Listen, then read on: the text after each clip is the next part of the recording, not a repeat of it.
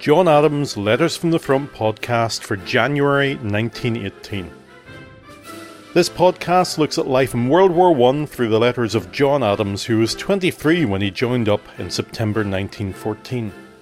He served with the 9th Service Battalion Royal Irish Fusiliers and was involved in many significant events on the Western Front, particularly Passchendaele. These are his words, read by his grandchildren and narrated by his great grandchildren. John Adams entered the last year of the war back with his regiment. While the generals in Whitehall may have had a glimmering that the end of the war was near, I wonder if the men in the front knew anything about that.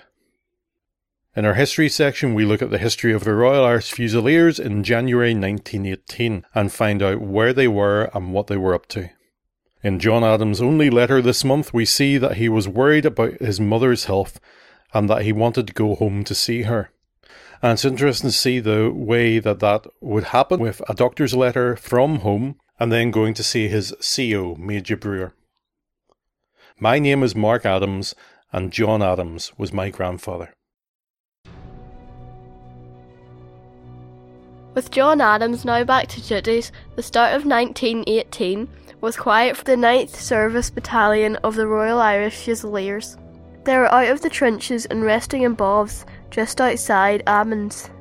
The battalion was receiving reinforcements and now had 39 officers, 868 men, 39 horses, and 16 mules. The weather had been thick with snow for a few weeks, which made the three day march to St Quentin harder after the first week of January. They were meeting with the rest of 108th Brigade, who would be in reserve, with the rest of the Ulster Division, the 107th and 109th Brigade, relieving the French 6th Division. When the snow finally began to thaw, the defences suffered from the amount of water and were therefore in much need of repair. The next few weeks were hard work for everyone, rebuilding the existing trenches and digging new ones. The front line was generally quiet, with both sides sending a few raiding parties to identify enemy positions. A new chaplain relieved the Reverend Meggs, who returned to a parish in County Armagh. The Reverend Howard Bally was from Lancashire and became the only non Irish chaplain to serve with the 9th RIF. By the end of the month, the 9th RIF were moved forward to the trenches with the rest of the 108th Brigade. The enemy held the line about 100 yards away. This tour was relatively quiet, where patrols went unchallenged and they saw little of the enemy. They would remain entrenched until the 4th of February.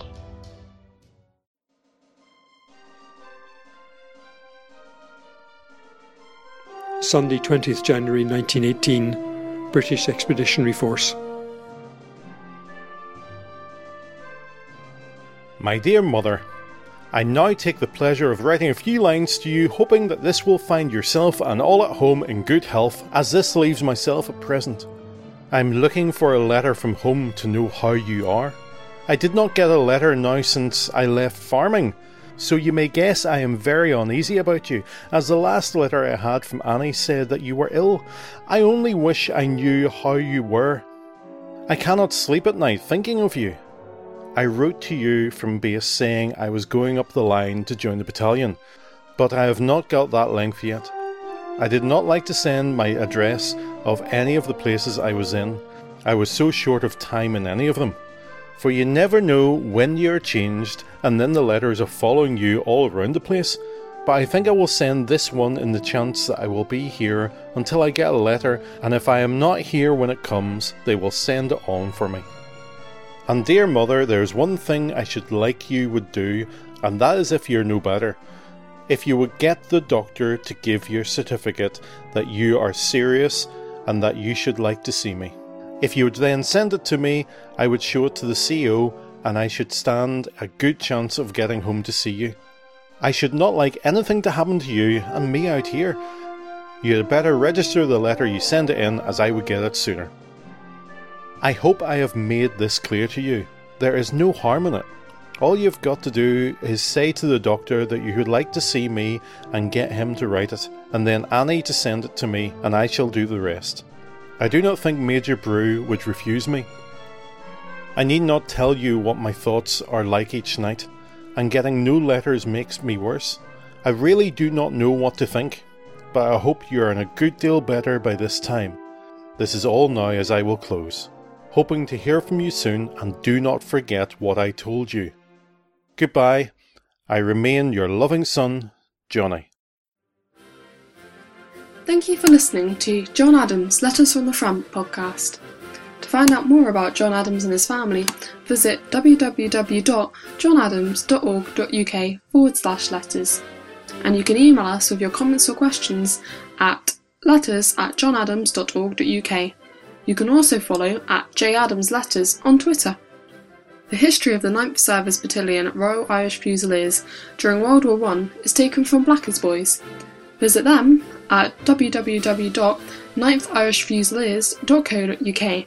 That's with the number 9, not the letter. Podcasts will be published 100 years after the letters were written, so will be published nearly every month. This has been a Mark's Mess production.